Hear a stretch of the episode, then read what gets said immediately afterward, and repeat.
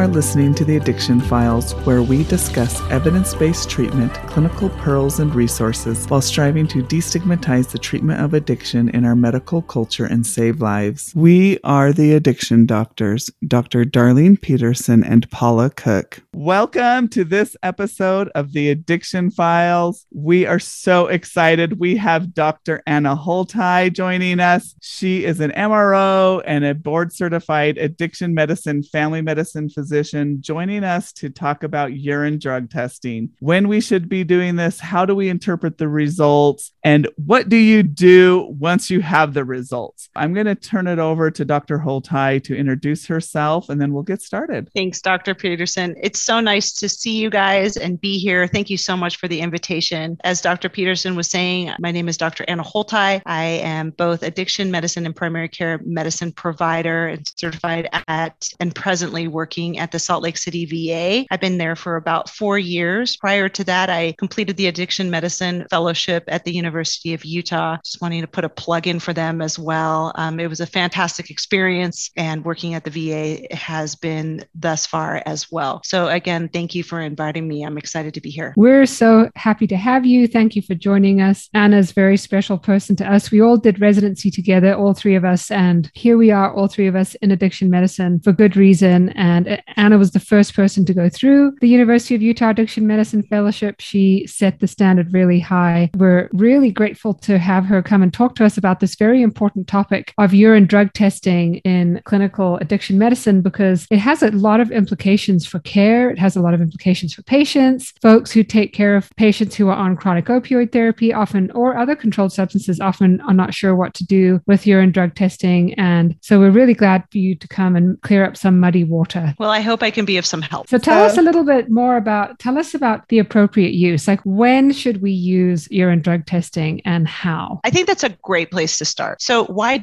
do we do urine drug testing? The first and thing to mention, and honestly, probably the most important thing to mention during this entire conversation or discussion, is that urine drug screens are not for the clinician; they're for the patient, and they are not to the patient. We are looking at urine drug testing as a tool in order to provide best standard of care that we're able to provide in a clinic. Uh, we want to reduce risk. We want to provide the safest environment for the patient. In other words, we don't want to utilize punitive action when using urine drug te- urine drug testing in the clinics. You know, they can be very helpful. They help to identify aberrant behaviors, diversion, and misuse. They can be helpful as an objective tool to confirm ongoing abstinence for patients in recovery. They are utilized in different treatment modalities such as contingency management for stimulant use disorders. So they do have a lot of utility in, in a clinical setting. Possible substances can contribute to any number of clinical pictures. This can also be very helpful in appropriateness for surgery or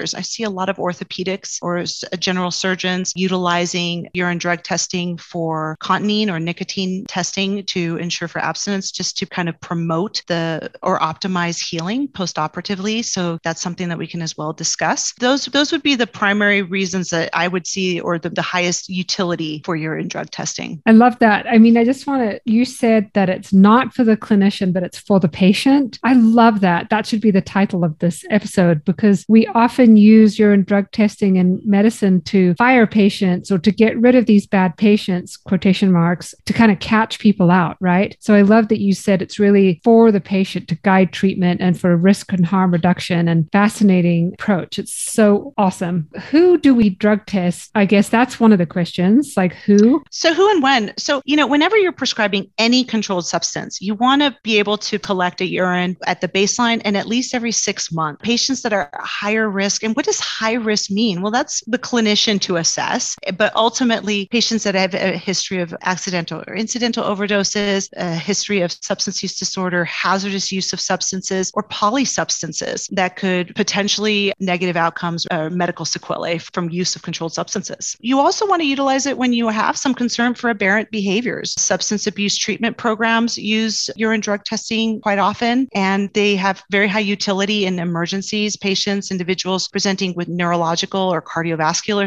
uh, symptoms. You know, for example, altered mental status, seizures, acute coronary syndromes, or uh, psychosis. All of those, you, you do need to consider the, the possibility of potential substances contributing to how the to presentation. Um, urine drug testings aren't guaranteed to capture everything, or they do have their utility. They are often used in, in these settings. And that's really good information. It's really common. I get this question because I get asked to do chart reviews frequently. And we get this question what is the frequency that we should be doing urine drug testing? And I think that was a really good point that you brought up that it really should depend on patient presentation and then patient stability. And then the ASAM has their paper on the urine drug testing. And I'm, you're going to have to tell me the correct name, Paula. The appropriate use of drug testing in clinical addiction medicine. Yes, thank you.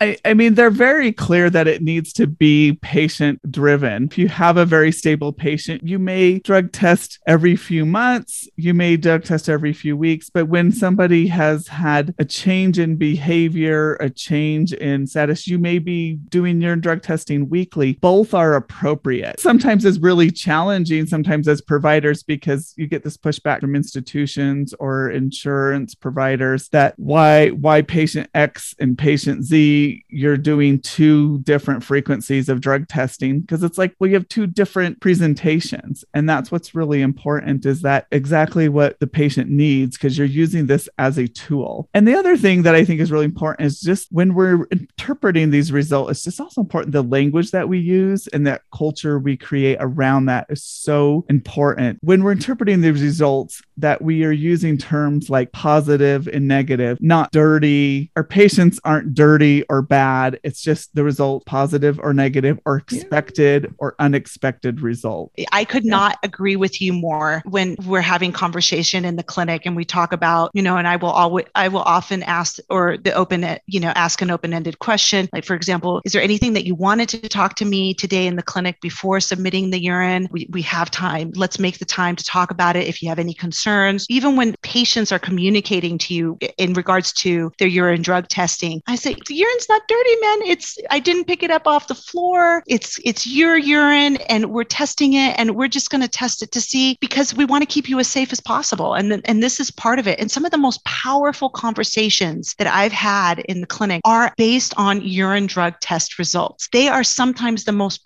powerful opportunities for you to develop therapeutic rapport and have conversations about about drug test uh, results and have a very matter of fact conversation, hear the patient, hear their concerns. It can empower me as a provider at the VA to provide more access to care. No, we're not going to stop your medications. We're not going to stop your Suboxone. But hey, let's talk about the methamphetamine that was positive. Do you want to talk to somebody about this? I, I love that you bring that up because I think it's so important that, again, it's a tool. This is just another tool in our toolbox of the many things that we use to evaluate our patient. You know, along with just evaluating their mental state, their physical state. And this is just another tool that we use when we see our patients for follow up and evaluate how are they doing in their treatment. And this result, all it's telling me is do we need to talk about a change in your treatment plan, not a withdrawal of your care? And I think that is the message that we it needs to be loud and clear to our patients that re, what, how they're doing and what we see in their results does not mean that we are going to withdraw care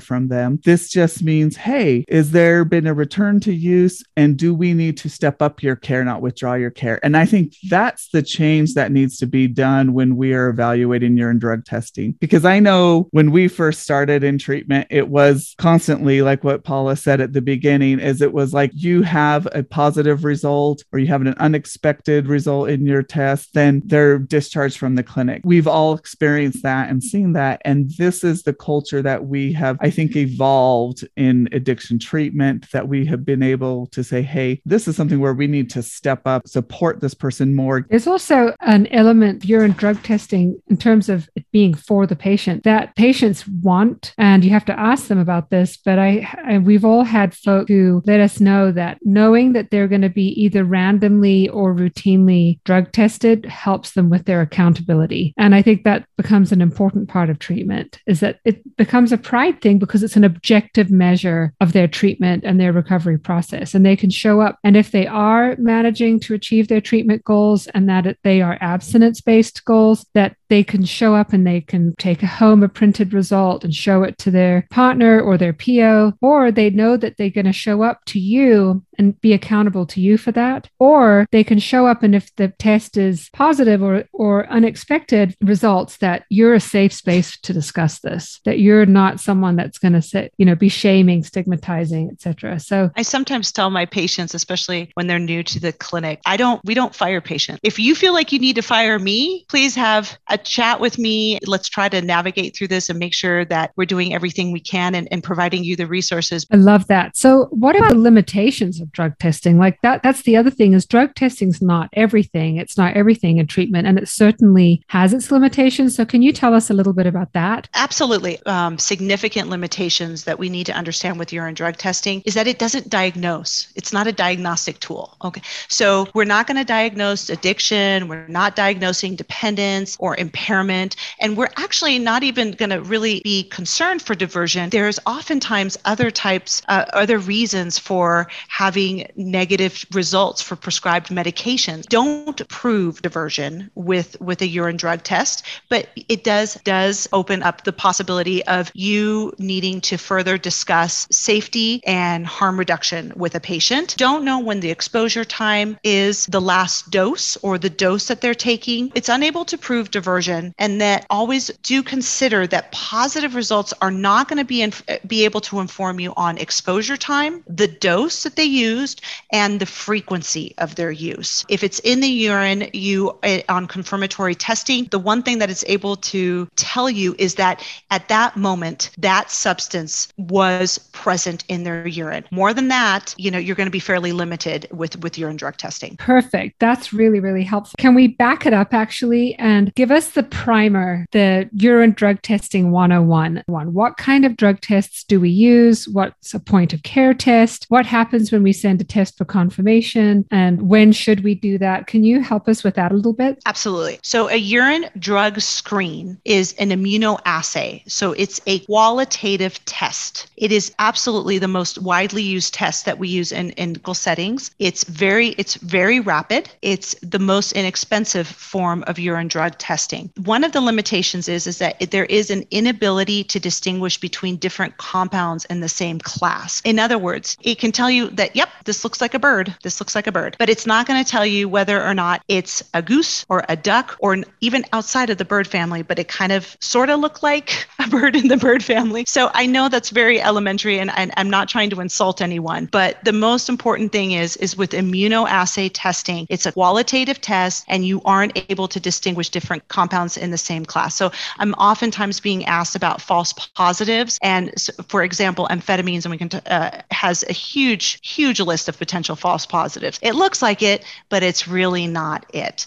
So when do you spend for confirmation? Well, and then on that, sorry, like opiates, because like on our point of care testing, like opiates will be positive, but it's not going to tell you what opiate per se, because you may be prescribing one opiate to a patient. They may, and so they'll test positive for opiates, yeah, that's it's not specifically what telling you what opiate that is. When you're talking about opiates, you're talking about a non-synthetic. So some urine drug screen or immunoassay testing are only going to show you non-synthetics. For example, the morphine, the codeine, and their metabolites, uh, hydromorphone, hydrocodone. You need to be very careful about what or immunoassay testing you're utilizing, and you may need to add confirmatory testing for substances substances or opioids that you are prescribing that are synthetics that aren't going to be included in that immunoassay testing. What you need to also consider is when you are going to need more information. If you do have a result in your, your immunoassay that is positive, not expected given they're not prescribed that medication or based on the conversation that you had, you were not expecting that positive result in, a, in the urine drug screen, then you're going to need to consider ordering confirmatory testing. Confirmatory testing is highly specific and sensitive, takes longer to run because it's in an immunoassay testing or urine drug screen. If you do get a result that is unexpected and positive, then you may or want to consider ordering a confirmatory testing for the positive screen. A confirmatory testing is run by chromatography, which essentially for the audience, it's a quantitative test. It's going to be highly specific and sensitive. It does take longer to run the test prior to ordering confirmatory testing and getting that result. It's really not a positive test, right? Because again, we're not able to distinguish between different compounds in that same class with urine drug testing, qualitative positive testing until it's on confirmation. Because, for example, amphetamines, there's a huge list of potential false positives and having a conversation and calling the patient and saying, You're, you know, you're positive for amphetamines. You know, do you mind if we, we talk about this? And the patient is anxious and concerned, and it's their trazodone that explains for the positive testing. So as clinicians, especially if you have good longitudinal care, I would highly recommend that you wait till you get the confirmatory testing before starting those conversations. That's wonderful. And I love this analogy of we know it's a bird, we just don't know what species it is yet, or it could be something masquerading as a bird. I'm going to use that from now on. You I did it better great. than I did, Paula.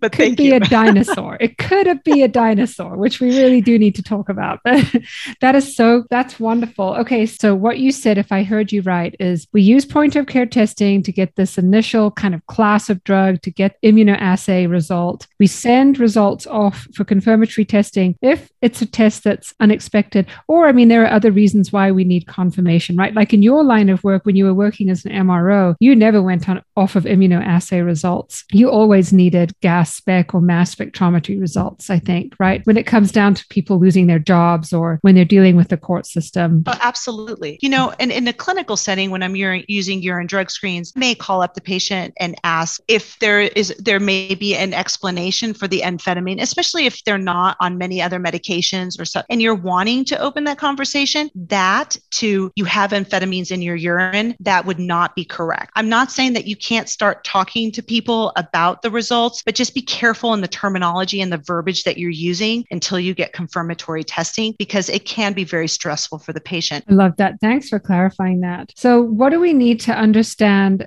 whether we do lots of kind of confirmatory testing or if we rely on point of care testing in our practice, what, what do we need to understand about general metabolism of common substances in order to be more competent and confident around the topic of urine drug testing, like metabolism of opioids or the metabolism certain benzodiazepines? Like what, what are some clinical pearls in this regard? We did briefly talk about opioids versus opiates, right? Opioids is kind of this broad, encompassing, all encompassing umbrella, which includes all narcotics or mu mu agonist, right? Either partial full. The difference between the opioid and the opiate, the opiate is a non-synthetic. This is where you're going to find your morphine and codeine. An opioid does come up positive and you're sending to confirmatory testing and the uh, metabolite, for example, if the individual is using heroin, the metabolite of 6-monoacetylmorphine is going to come up positive. The one thing that's really important important to understand about 6-monoacetylmorphine is again, it's a direct metabolite from heroin. It's got a very short half-life, about 30 minutes. If you do have it, probably will in, will indicate recent use, anywhere between the last 6 to 8 hours depending on how quickly the substance, the heroin is going to be metabolized. The 6-monoacetylmorphine will then metabolize to morphine.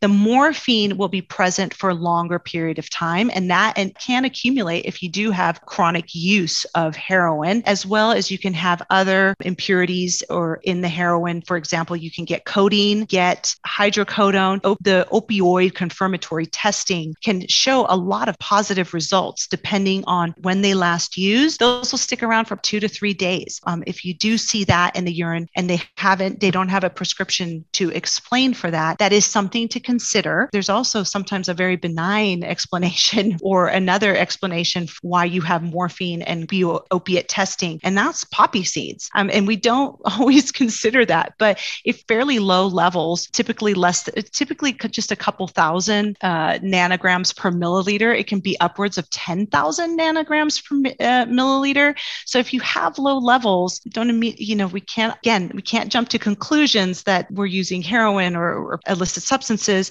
Do need to also consider that it could be something as benign as a poppy, a poppy seed bagel that they had that morning. That's interesting. I know that's always kind of seems like urban myth, but it's actually not. So thanks for clearing that up. Okay, I want to just clarify or ask you about something you just said. So heroin metabolizes to 6-MAM, right? Monoacetylene, um, very briefly, and then it goes to morphine and codeine. And then you said it also can metabolize to hydrocode hydrocodone or is it hydrocodone? Well, you're also considering the metabolites, the the morphine. So you ha- have the hydro. Oh, excuse me. You're going to have the hydromorphone, which is the metabolite of the morphine, or the hydrocodone, which is the metabolite from the codeine. Okay. Does that does that? Yes. I, I apologize if I if no, I no, said no, that wrong. No, I'm so just yes. checking that I have it right. So hydro. So you basically could have morphine, codeine, hydromorphone, or hydrocodone positive with someone who's using any of those primary opioids like codeine or morphine or heroin, and you want to confirm which is kind of the parent drug, which is the original exactly. bird. Which bird do you the have? original, yes.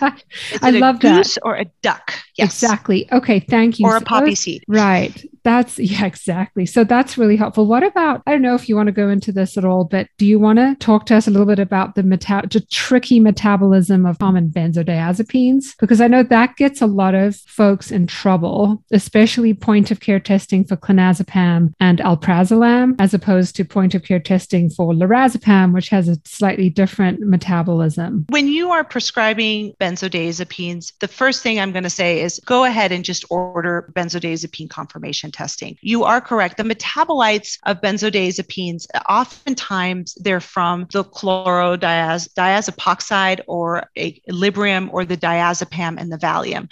So many confirmatory testings will have primary or the parent drug and then those metabolites. Clonazepam and lorazepam are not always included in confirmatory testing. As a provider, the most important thing is just know what you're ordering and make sure that you're informed as far in regards to what you're prescribing, making sure that it is included in confirmatory testing. If you are concerned about misuse or hazardous use of a substance, the sedative hypnotics or the benzodiazepines, to add the clonazepam or and or the the lorazepam to the panel to make sure that it's it's it's a comprehensive test. Okay, perfect. Thank you. That's really helpful. What about point of care testing for things like methadone or Ambien? I'm using the brand name for Ambien, Zolpidem, gabapentin. Can, you know, residents, medical students or other clinicians expect to find things like medications like those on a urine drug screen to a typical point of care test? When I'm talking to the residents or I'm, I'm educating,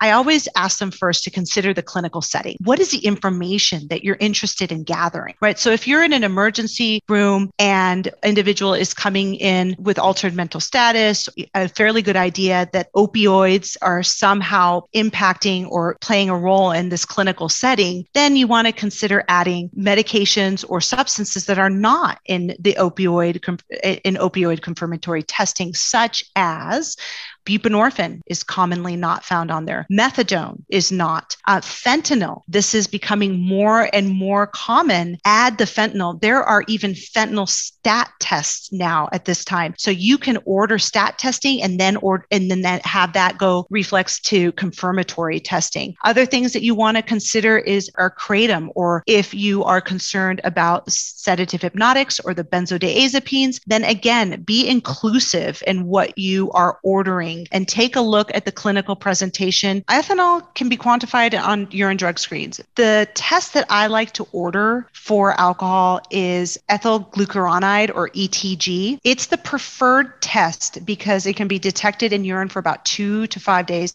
after alcohol intake. It's an another metabolite, ethyl sulfate. I've had some residents ask me about. This can be useful in detecting alcohol intake, though it's not used as frequently in point of care testing because even exposure through like hand sanitizers or mouthwash can cause a positive urine uh, urine drug screen. I would recommend that you're using ethyl uh, glucuronide. It's not perfect, but it's helpful. That would be that would be one thing. Also, nicotine. Wanting to test people individuals for nicotine, and like I was saying, general surgery, general surgeons, anyone that's going to the OR, that's probably a conversation that they've had with the specialist, and, and they may be asking you to monitor and assist with nicotine replacement. The one thing that you're going to, the metabolite that you're going to order is called cotinine. Remember that if you are writing for nicotine replacement therapy and they're using it, it's going to come up positive in the cotinine test. Okay. So that needs to be considered prior to ordering the test. It can stick around for a while. People are using rather heavily. It can stick around for seven, uh, you know, I've seven days. I've seen upwards of two weeks. So be patient, you know, prior to order the, ordering the testing. Hallucinogens, not typically found on or detectable on routine screens. Can you also just the length of time people test positive for cannabis? When I was working as an MRO, I have spoken to people that have been positive for THC for upwards of 90 days. It is highly lipophilic. It can stick around forever. It will stick around for a really long time. And also understand that if you are buying CBD oils, if you are buying topical creams, do remember that these are not federally regulated. The individual may be buying CBD oils or topicals and they're buying olive oil or they're buying a product that has a fairly high concentration of THC. Does that answer your question? Absolutely. And by the way, we have an episode on kratom that people can refer to in, ep- in season one. And yes, I love that you say look at the clinical presentation because there are going to be so, even above those substances which you mentioned, which I love that you mentioned methadone buprenorphine, kratom. I mean, there are multiple, and of course, fentanyl, which is so important. There are multiple synthetic opioids, benzodiazepines, stimulants now that we don't have assays for, right? They just don't even show up because we, we can't catch up fast enough to test them. We don't have tests for them, especially as their molecular structure is being tweaked just a tiny bit. In laboratories, we have to rely on our clinical acumen and our history taking. And if we work in an emergency department or in a hospital or we work in toxicology, you become masters of this by looking at intoxication syndromes and withdrawal syndromes from patients who may not be able to give us a history and where urine drug testing is not very helpful. Anyway, that's a bit of a tangent. But yeah, no, that's so helpful. Thank you so much for going over that. What do you want to talk about next? Should we talk about the big thing about false positives and like common false positives that get clinicians and get clinicians into trouble. they get their patients into trouble, but it really gets clinicians into trouble. That is so true. So, I mean, the one thing for benzodiazepines, uh, consider sertraline. That's a false positive for benzodiazepine. Biggest uh, false positives are they're really going to be found in the amphetamines, simple as, for example, labetalol or metformin, bupropion, trazodone. They're oftentimes going to be positive. There's a lot of really good articles out there that do provide a fairly good comprehensive list. Um, it's a Mayo Clinic article. It was actually published in 2017. It's called The Clinical Interpretation of Urine Drug Tests What Clinicians Need to Know About Urine Drug Screens. And, and it really is, it's just a fantastic article. And on Google, you can just Google it and it'll be right there. And that's got a fantastic list of medications and substances that can provide false positives on, in, in immunoassay testing. That's a great reference. Thank you so much. I'm going to, I'm actually bookmarking it right now and I'm going to uh, send a link out on Twitter for that article. That is great because there's just no way we can remember all of them right there's there's multiple i think you mentioned a lot of the common ones that's a great article the other reference that Darlene already talked about that has some false positive kind of tips is the ASAM consensus document or the consultant statement that they published in 2017 as well, called The Appropriate Use of Drug Testing in Clinical Addiction Medicine. And that comes as a pamphlet and it also comes as a pocket guide. And so you can download the pocket guide and it's very easy to use and you can reference it very quickly. So that's really helpful for people as well. Um, I'm going to so be looking that one up too. So thank you.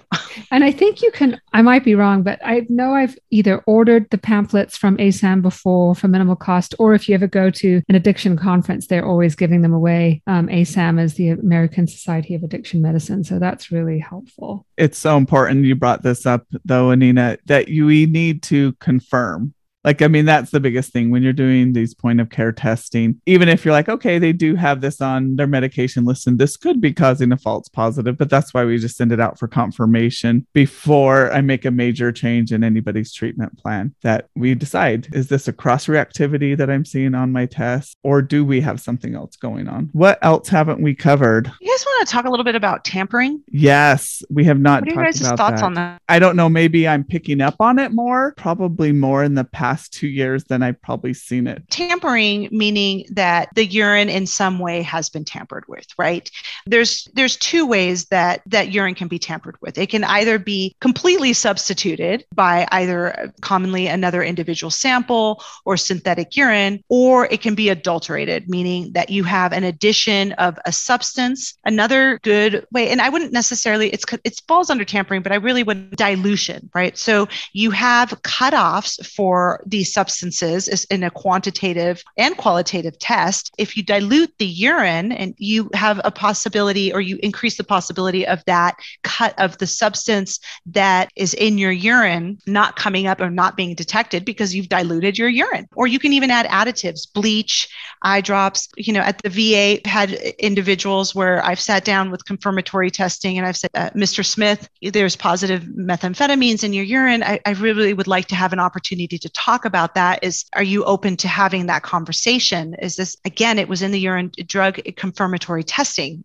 Quite that medically, but that's what we talk about. And I've had patients say, "Oh, that's not supposed to be there," and I'm like, "Well, why isn't it supposed to be there? Because I borrowed, I took some urine from a friend of mine, and they told me that there wasn't going to be anything in their urine, and so it just is like, okay, so let's talk about why you're taking other people's urine and submitting it for urine drug testing. And so, how do you get clues for urine substitution? So, you look at sample temperature, the temperature of the urine, and make sure that it's at an appropriate temperature that is consistent with a human urine. Urine, urine creatinine. So, there's cutoffs for low urine creatinine and high urine creatinine, as well as specific gravity. Then, the direct addition of a substance, it's basically the concentration of the parent drug and metabolite. So, you're going to look at that. And a really good example with for that is buprenorphine. Buprenorphine, you're going to order confirmatory testing. Once I had a, a confirmatory testing where the buprenorphine levels were incredibly high, but there was no metabolite in confirmatory testing. And then the naloxone levels were very high. For the audience that doesn't prescribe buprenorphine, buprenorphine is typically fairly quickly metabolized to their uh, to norbuprenorphine and buprenorphine glucuronide and so when you're ordering that quant, when you're ordering the confirmatory testing, you're going to have those metabolites in the urine, right? Because we're metabolizing or breaking down the, the medication. And the naloxone isn't even absorbed. When you're doing confirmatory testing, that's what you're going to be expecting. So when I spoke to the patient, he's like, well, self-directed care, I used more of my buprenorphine than I was prescribed. I ran out early and I was a little, you know, I was able to get a little bit of it and I swished it in the urine. The certifying scientist, they're sometimes really hard to get a hold of. Who is a certifying scientist? The certifying scientist is the the scientist or the individual who is in charge of a lab okay so typically when you call the certifying scientist and you ask to speak to them these are folks that look at p results all day, every day. They look at, and if you do have a question regarding specific, you know, potential adulterants or substitution, give them a call. They are great to talk to, and they're usually very informative. Those are also great resources for you, especially for folks that are working in more rural environments or they don't have a lot of support. That's such good advice. They're really helpful, even the technicians in the labs on which test to order to.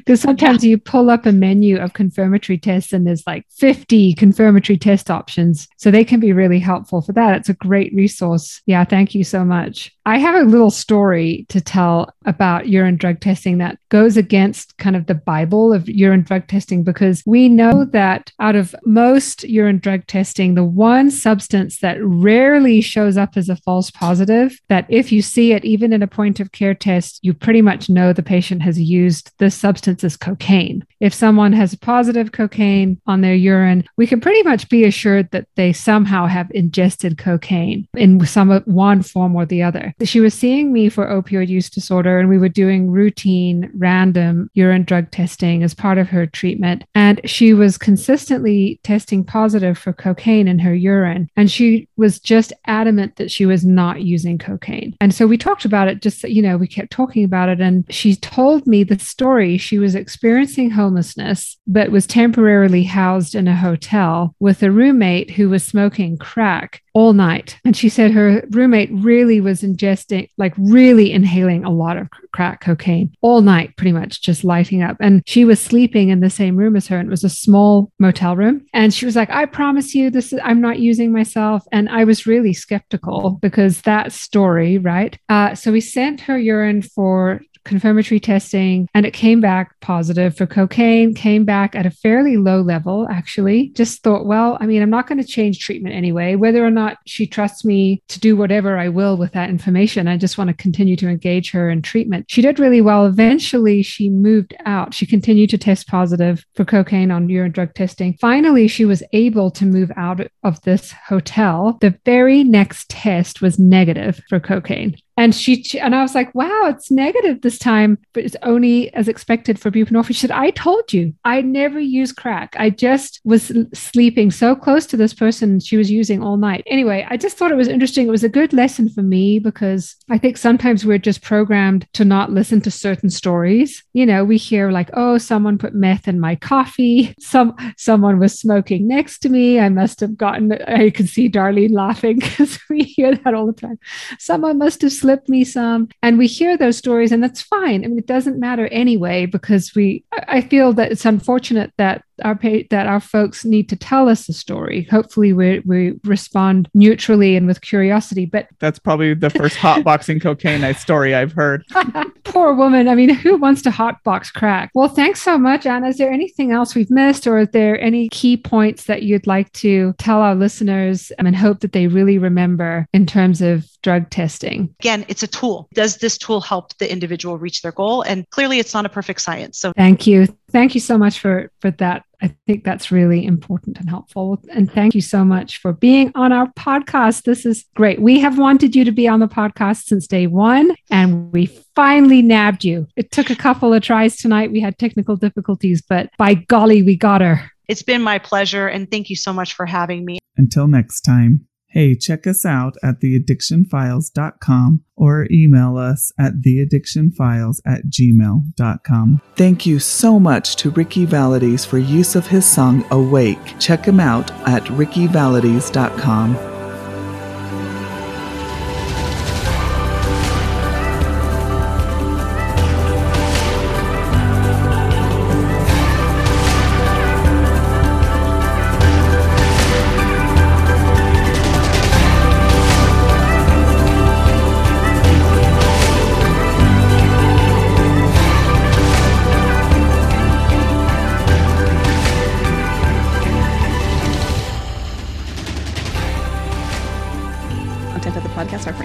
education purposes only. Hosts and guests are not responsible for any harm caused by information obtained from this source. As each person is unique, you're advised to seek the advice of your own healthcare professional to treat any medical conditions you may be having. Opinions expressed on this show are those of the Addiction Files and not of our respective employers.